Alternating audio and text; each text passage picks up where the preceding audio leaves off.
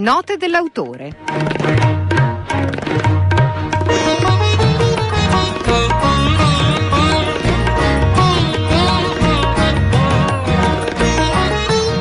Domenico Ferraro, docente di storia della filosofia moderna all'Università di Roma Tor Vergata, è l'autore di un libro di oltre 500 pagine in cui viene ricostruito, oltre alla biografia intellettuale di Roberto Leidi, un'intera stagione di riscoperta della cultura popolare, tra spedizioni sul campo e accesi confronti.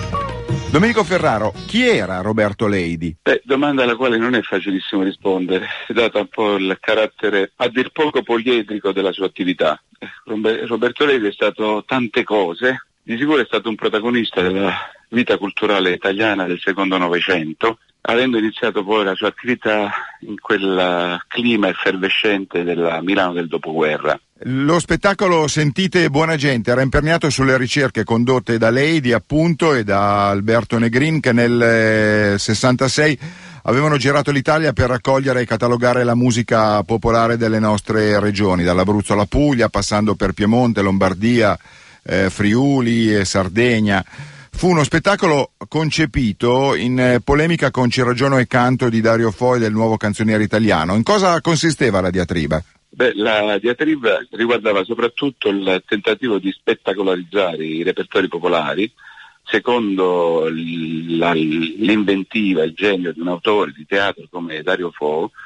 laddove invece Roberto Leidi, assieme a Filippo Crivelli, cioè vale a dire gli autori di Bella Ciao, intendevano incentrare una rappresentazione delle musiche di tradizione orale ehm, privilegiando soprattutto la forza intrinseca ai diversi canti. C'era anche un, eh, una, un'altra divergenza di fondo che riguardava un po' i vecchi compagni di strada, lo stesso Lady, cioè del, il componente del nuovo canzoniere italiano, una formazione alla quale lui stesso aveva dato vita assieme a Gianni Bosio, e vale a dire un po' la, l'accentuata motivazione ideologica che finiva con gli occhi di Lady di velare un po' la forza universale di questi canti. E non a caso in questa operazione riuscì a coinvolgere fattivamente, non solo nominalmente, un altro autore come Diego Carpitella, lontano da certe esaltazioni ideologiche, ma assieme a lei di ritenuto il padre eh, fondatore della moderna etnomusicologia. E furono esattamente loro tre, cioè vale a dire Roberto Levi, Diego Carpitella, assieme a Alberto Negrin, allora giovane assistente alla regia di Giorgio Streller, a percorrere in lungo e largo la penisola alla ricerca di autentici cantori tradizionali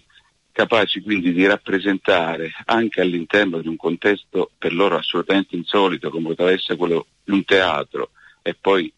teatro del piccolo uh, di Milano, i repertori di cui erano depositati. Una domanda improbabile, ma provo a fargliela. Secondo lei, eh, Lady, che cosa ne penserebbe di eh, realtà come la Notte della Taranta, che per certi versi possono considerarsi anche eh, figlie della ricerca che aveva effettuato sul campo in quegli anni?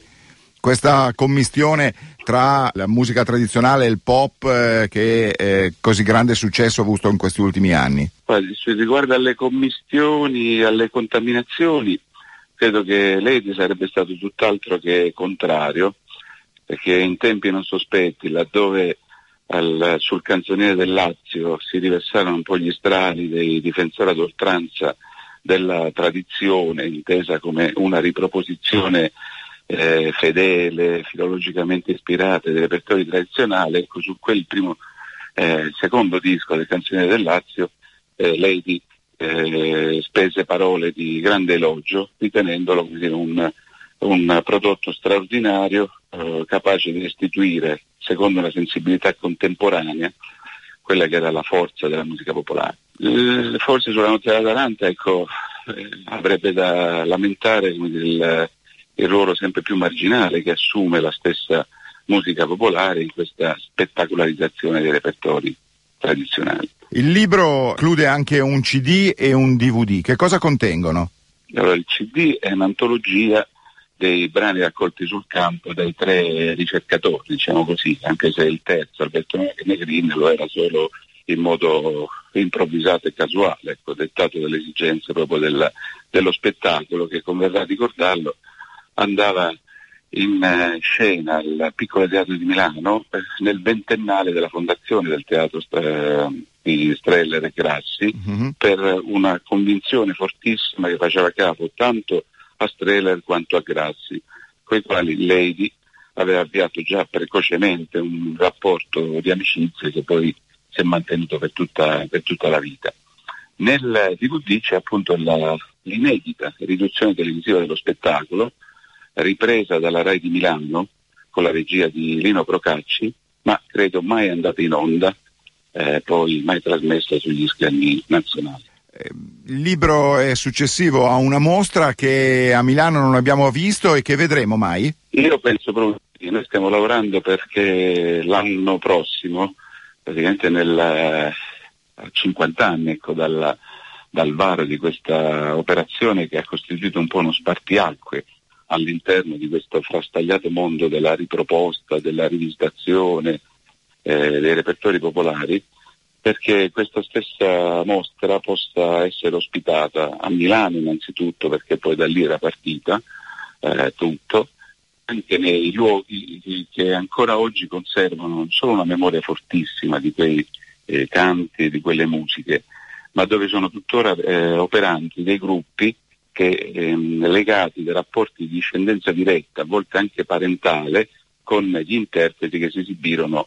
Uh, al piccolo di Milano. Penso in particolare uh, alla Sardegna e alla Varresia. Domenico Ferraro, eh, il libro è Roberto Leidi e il Sentite buona gente, musica e cultura nel secondo dopoguerra, un libro che include un CD e un DVD, come avete sentito, edito da Squilibri.